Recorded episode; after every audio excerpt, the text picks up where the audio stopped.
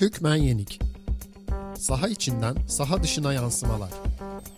Dahan Irak'la spor, medya, politika üzerine.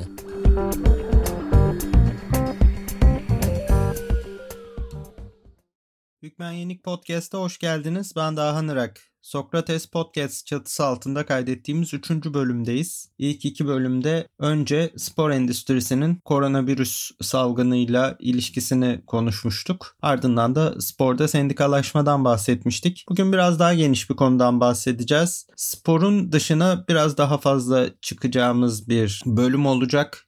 Ama daha önceden de söylemiştim zaten saha içiyle çok ilgilenen bir e, podcast değil Hükmen Yenik ve saha dışını anlamak için de zaman zaman sporun dışına gitmek, oradaki bağlamı sporun içine taşımak, ikisini birleştirmek gerekiyor. Bugün de bunu yapacağız büyük oranda. FIFA'dan bahsedeceğiz. FIFA son günlerde epeyce gündeme geldi. Yine rüşvet skandallarıyla Amerika'da bir soruşturma şu anda devam ediyor. 2018 ve 2022 Dünya Kupaları ev sahipliği oylamalarında el değiştiren rüşvetlerle ilgili Amerikan 21st Century Fox firmasının eski yöneticilerinin oylamanın sonucunu değiştirmek üzere bazı üye ülkelere rüşvet verdiği, özellikle Karayipler ve Orta Amerika üyelerine rüşvet gönderildiği yolunda iddialar var. 3 eski yönetici de şu anda ciddi şekilde suçlanıyorlar. Tabii hiçbirimizin şaşırdığı gelişmeler olmadı bunlar. 2018 ve 2022 Dünya Kupası ev sahipliği oylamaları Rusya ve Katar'a verilmişti hatırlayacaksınız. İlk günden itibaren hep tartışma konusu oldu. Bu oylamaların rüşvetle ve bazı başka mekanizmalarla bu ev sahibi ülkelere yönlendirildiği, manipüle edildiği baştan beri konuşuldu. Zaten FIFA'nın pek de kamuoyu nezdinde güveninin olmadığını da hepimiz biliyoruz. Yıllardır bu böyle. Dolayısıyla şu an ortaya atılan rüşvet iddiaları da kimseyi pek şaşırtmadı. Ama bugün konuşacağımız mesele ne zaman bu başladı, nasıl değişti? Bunlardan biraz konuşacağız. FIFA'nın hem dünya açısından hem tarihinde önemli yaşadığı bir değişim var 1970'li yıllarda ondan bahsedeceğiz. Aslında bu hikaye biraz acıklı bir hikayedir. Çünkü aslında futbol açısından çok olumlu bir gelişme olarak başlayan bir şey. Bir anda sonuç olarak bunu da verdi. FIFA'nın 1970'lerde yaşadığı değişim ve o dönemdeki siyasal iklimi dikkate almadan açıklanması imkansız olan bir süreç. Şu anki sistemin nasıl yaratıldığını biraz onun üzerinden konuşmaya çalışacağız. 1960'lara gideceğiz öncelikle. 1950'lerin sonuna 60'ların başına. FIFA o dönemde aslında şu an pek çok spor dalında hala var olan bir durumdaydı. Avrupalıların ciddi bir üstünlüğü vardı. Diğer kıtalardan çok az katılım söz konusuydu. Avrupalıların ve biraz da Güney Amerikalıların kontrol ettiği bir yapıydı. Kuruluşundan itibaren uzun süre bu şekilde gitti.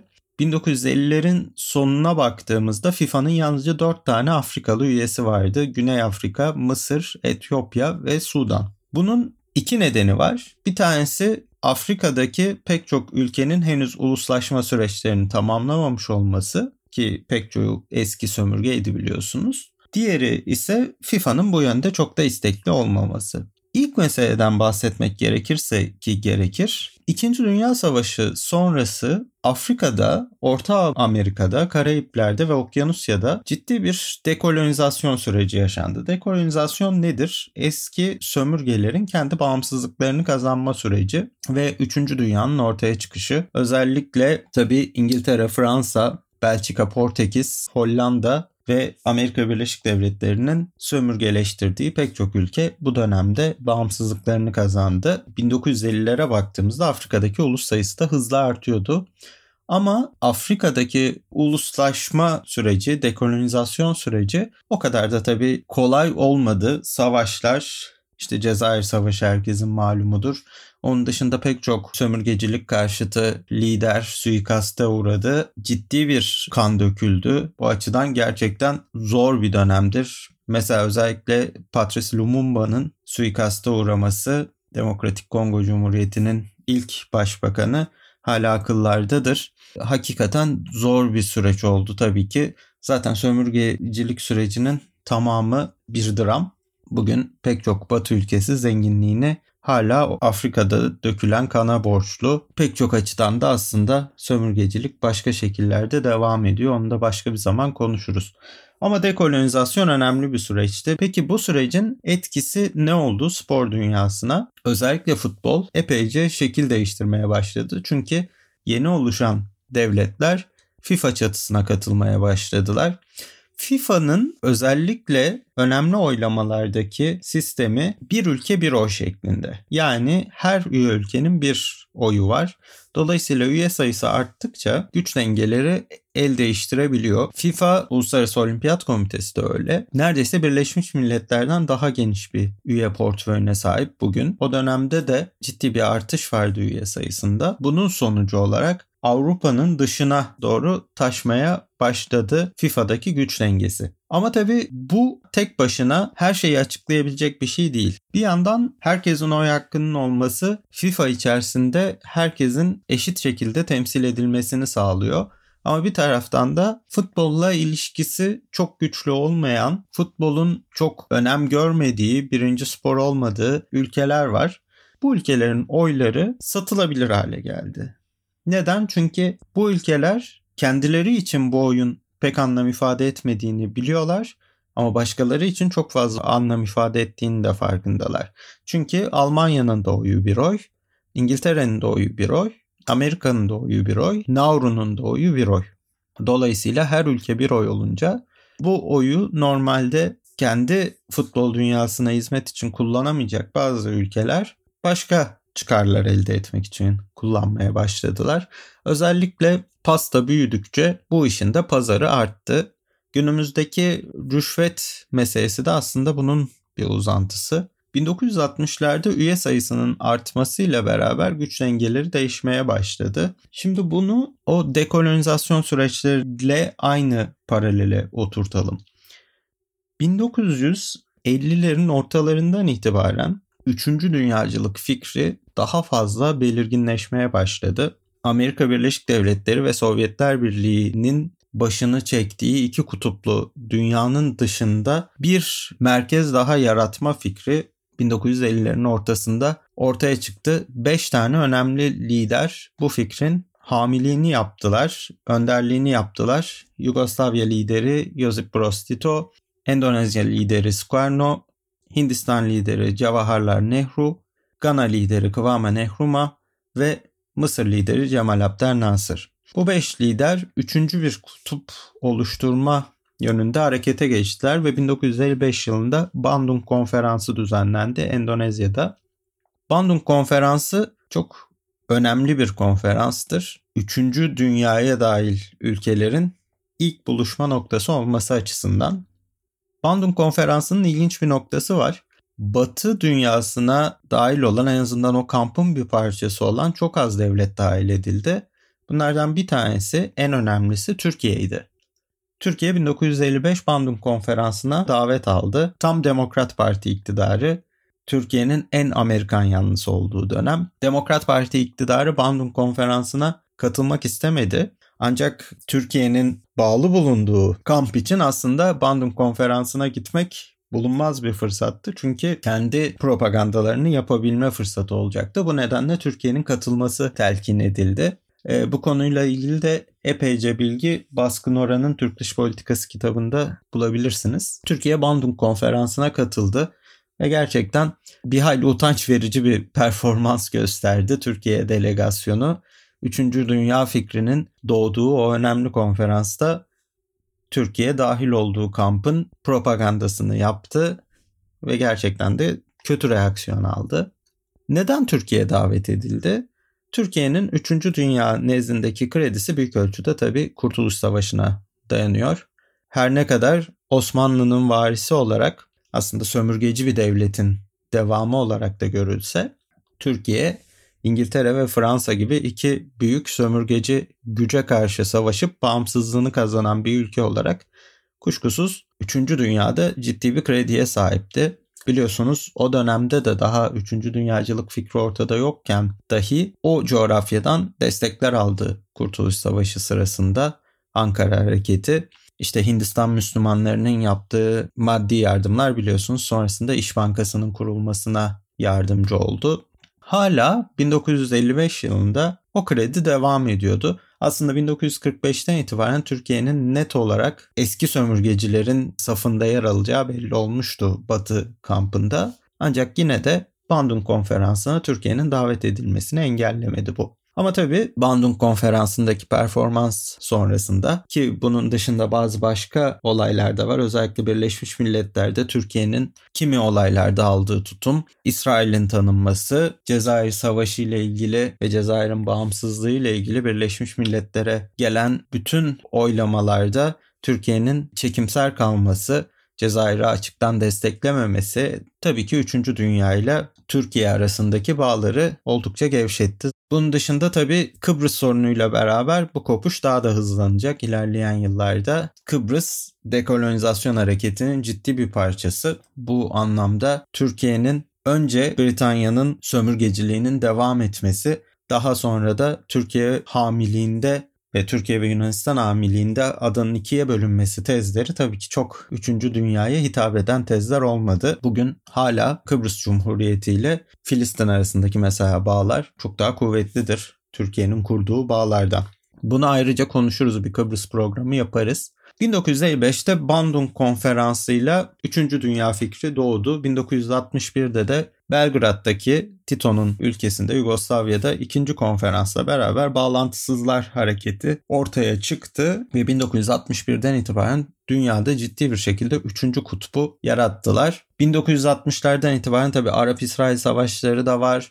Arap milliyetçiliğinin zirve yaptığı bir dönem Cemal Abdel Nasır bunun başını çekiyor. Üçüncü dünyacılık fikri kendi içerisindeki ulusal ve ulusüstü kimliklerin de güçlenmesiyle beraber çok ciddi bir ağırlık çekmeye başladı ve Sovyetler Birliği ve Amerika Birleşik Devletleri'nin liderlik ettiği kutupların dışında ve üçüncü merkez haline geldi. Birleşmiş Milletler'in yapısında biliyorsunuz güvenlik kurulu var. Orada taşları oynatmak doğrudan çok mümkün değil. Ama Birleşmiş Milletler'in çatısına dahil bazı organizasyonlarda 3. Dünya çok ciddi zaferler elde etmeye başladı. Mesela UNESCO'da kültür politikalarının belirlendiği UNESCO'da bağlantısızlar ve 3. Dünya o kadar etkiliydi ki bir noktadan sonra Amerika Birleşik Devletleri'ni UNESCO'yu boykot etmeye zorladılar. Ki buna benzer bir boykotu çok yakın zamanda Donald Trump da yaptı.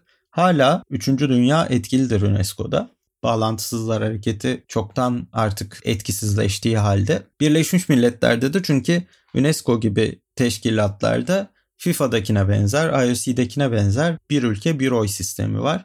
Dolayısıyla eğer siz 3. dünya ülkeleri olarak birleşebilirseniz aslında bir şeyler yaptırabiliyorsunuz sayıca fazla olduğunuz için. Tabi o birleşme meselesi biraz zorlu. Bağlantısızlar hareketinin en büyük başarısı o birleşmeyi, o örgütlenmeyi sağlayabilmesiydi uzun sürede aslında 1980'lere kadar gayet etkili oldular. 1980'lerin sonuna kadar. 1970'ler ama bu işin tepe noktası. Zamanın ruhunu da belirleyen bir organizasyondu Bağlantısızlar Hareketi ve bağlantısızlar FIFA üzerinde de ciddi bir rol oynadılar ilerleyen süreçte. Tekrar FIFA'ya döndüğümüzde aynı döneme gidelim. Üye sayısı artıyor ve yeni üyelerin hepsi 3. dünyadan ve yavaş yavaş güç dengesini değiştirebilecek hale geliyorlar demiştik. Eksik olan neydi? Eksik olan örgütlülüktü. Bu örgütlülük futbol dışında uluslar bazında bağlantısızlar hareketiyle sağlandı ve FIFA içerisinde de bunun etkileri görülmeye başlandı. Bunun zirve yaptığı yer 1974 FIFA başkanlık seçimleri. İlk defa 3. Dünya ülkeleri kendi adaylarını buldular ve Jean Havelange, Brezilyalı Havelange başkanlığa getirdiler. Öncesinden bahsedelim. Neden böyle bir ihtiyaç doğdu?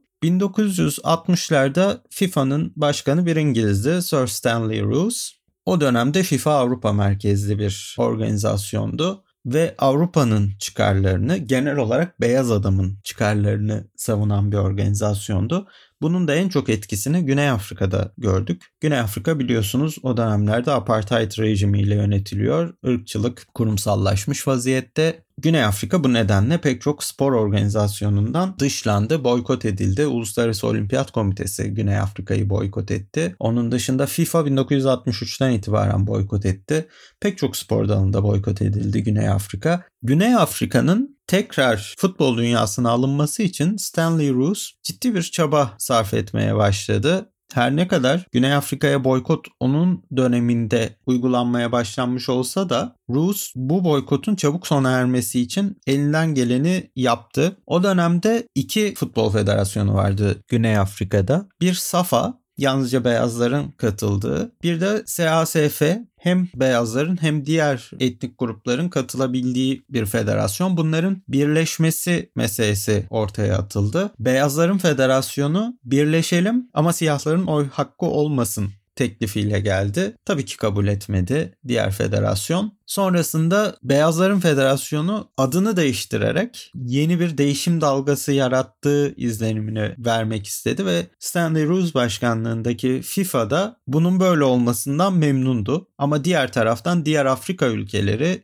Örneğin Güney Afrika'nın Afrika Uluslar Kupası'na katılmasını uzun süre engellediler. Bunun dışında Güney Afrika'nın yalnızca beyazlardan ya da yalnızca siyahlardan oluşan takımlarla katılmaya çalışması engellenmeye çalıştı. Özellikle daha FIFA boykotundan önce Afrika Uluslar Kupası'na 1957'de Güney Afrika yalnızca siyahlardan oluşan ya da yalnızca beyazlardan oluşan bir takım göndermeye çalıştı. Bu büyük bir kriz yaratmıştı. Başka bazı spor dallarında da bunu bunu yapmaya çalıştılar. Diğer taraftan ırkçılık politikalarının uygulanmadığı bazı federasyonlar bazı spor dallarında üyelik kazanmayı başardılar uluslararası federasyonlara. Masa tenisi, halter gibi dallarda. Futbolda da bunu yapmaya çalıştı. Güney Afrika'nın ırkçı olmayan federasyon, diğer federasyon. Ancak FIFA'ya diş geçirmekte zorlandılar. Ciddi bir şekilde o dönemde Beyazların Federasyonu'nun lehine adımlar attı. FIFA ki Stanley Rose o dönemdeki açıklamalarında Güney Afrika'nın tekrar futbol dünyasına alınması yönünde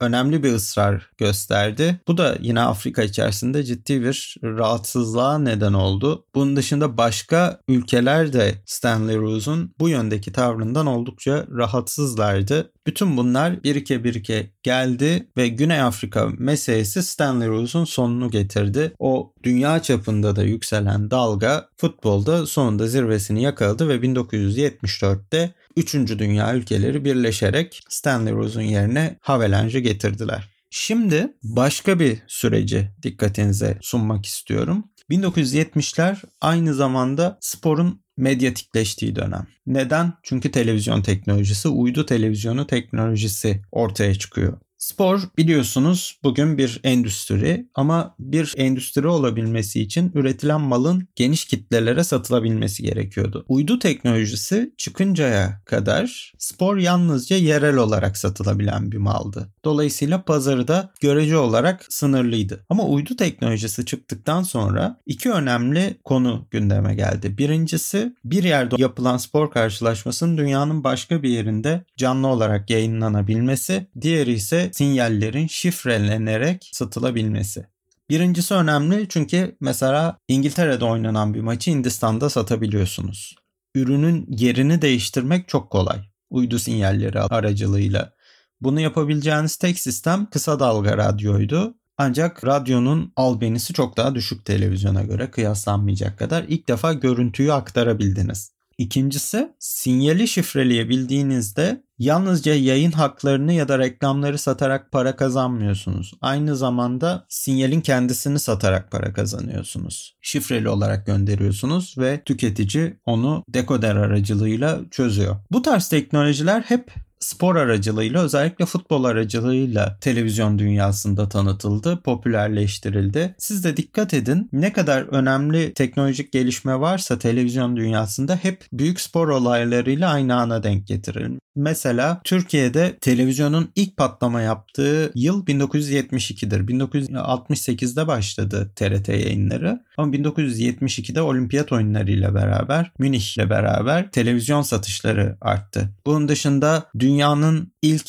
HD Dünya Kupası denemesi 2006. 4K yine Dünya Kupası ile denendi ne zaman yeni bir teknoloji olsa, ne zaman televizyonların satılabileceği, yeni televizyonların satılabileceği bir teknoloji çıksa hep büyük spor organizasyonları beklenir. Uydu teknolojisinin 1970'lerde tüketici tarafından etkilerinin görülebilecek kadar kullanılmasıyla beraber futbolun pastası da arttı. Yani tam 3. dünyanın FIFA'yı kontrolü altına aldığı dönemde futbol bir anda çok daha karlı bir spor haline geldi. Çok daha karlı bir ürün haline geldi. Bu ikisi birbiriyle bağlantılı değil ama tabii ki Havelange yönetimi bu büyüyen pastayı kullanmaya başladı. Aslında iki süreç sebep sonuç ilişkisine sahip değiller birbirleriyle ama aynı dönemde denk geldiler. Uydu teknolojisinin gelişi, futbolun pazarının büyümesi ve FIFA'nın üye sayısının artması, FIFA'daki kontrolün demokratikleşmesi, 3. dünyanın Avrupa merkezli futbolu açması bir anda iki farklı küreselleşme yarattı ve bunlar birbirlerine bağlandı. Bu demek değil ki 3. dünya geldi, rüşvet başladı. Aslında sporun pazarının artması, dönem paranın artmasının sonucu yolsuzluk ama tam aynı döneme denk geldi ve Havelange yönetimi de buna epeyce çanak tuttu. Bu demek değil ki Stanley Rose kalsaydı böyle olmayacaktı. Sonuçta Sepp Blatter dünyada görebileceğiniz en beyaz insanlardan bir tanesi yolsuzluk düzenini devraldı ve büyüte büyüte götürdü. Dolayısıyla bu iki süreç arasında doğrudan ilişki olduğunu söylemek çok yanlış olur. Ama aynı döneme denk geldiler. 1970'lerde böyle bir değişim yaşandı. Havelange'dan belki daha prensipli, yolsuzluk düzenine yol açmayacak bir lider bulunabilmiş olsaydı işler çok farklı gelişebilirdi onu da bilemiyoruz. Ama o demokratikleşmeden yani üye sayısının artması ve Avrupa dışına çıkması iktidarın aynı derecede temiz bir yapının kurulmasını o dönemde getirmedi. Ama şu dönemde tekrar getirmesi için yine bu ülkelerin adım atması gerekecek. Çünkü şu an o hareketin içerisindeki pek çok ülkenin oyu alınıp satılabilir hale geldi bazı ülkelerin futbol dışı nedenlerle bazı ülkeler üzerinde ciddi bir etkisi var. Bu yapının kırılması lazım. Bu yapı biraz da şu anda örgütsüzlükten dolayı böyle oldu. Üçüncü dünya ülkeleri artık kendi çıkarlarını yalnızca parasal olarak koruyorlar. Beraber kendi kıtaları için, kendi bölgeleri için bir şey yapmayı çok fazla düşünmüyorlar. Bunun değişmesi lazım aslında futbol için çok önemli olan bir şey. Çünkü ırkçı bir yönetim vardı, bu değiştirildi. Futbol Avrupa dışına ve Güney Amerika dışına çıktı, küreselleşti. Bunlar çok önemli gelişmeler. Ama bir taraftan pazarın büyümesiyle aynı ana denk gelince İşin bir kısmı demokratikleştirme kısmı başarıldı ama şeffaf ve düzgün yönetilen bir FIFA kurulması kısmı başarılamadı ve sonunda o şeffaf olmayan yapı diğer taraftaki demokratik yapıyı da yuttu. Bu sürecin bir şekilde düzeltilmesi lazım şu anda ama ne kadar mümkün olacak bilmiyoruz ama FIFA'nın mevcut haliyle de artık çekilir tarafının kalmadığı ortada belki yine küçük futbol ülkeleri bu işin başını çekecektir. Biraz ironik olacak ama şu an en fazla bu yönde çaba gösteren ülke Amerika Birleşik Devletleri. Yolsuzluk davalarının büyük kısmını onlar açıyorlar. Amerika Birleşik Devletleri çok büyük bir ülke. Dünyanın süper gücü ama futbola gelince küçük bir ülke. Bakalım ne kadar kendi etraflarında bir güç alanı yaratacaklar. Ne kadar değiştirecek güç dengelerini FIFA'da Amerika'nın yapmaya çalıştığı şeyler ama Amerika Birleşik Devletleri'nin de kendi içinde ciddi problemler var. Federasyon başkanı kadın futbol takımına yaptığı ayrımcılıktan dolayı istifaya zorlandı. Yakın zamanda şimdi yeni bir yapı kurmaya çalışıyorlar. Onların da işi çok kolay değil. Yani futbolun içerisinde aslında daha doğrusu büyük spor organizasyonlarının içerisinde biraz neyi tutsanız şu an elinizde kalır durumda. Ama ilerleyen süreçler belki de yeni şeyler gösterecek onu da bilmiyoruz. Bugün biraz o 1970'lerdeki değişimi sizlere aktarmak istedim. Haftaya başka bir konuda yine burada olacağız. Bizi dinlediğiniz için teşekkür ederiz. Hoşçakalın.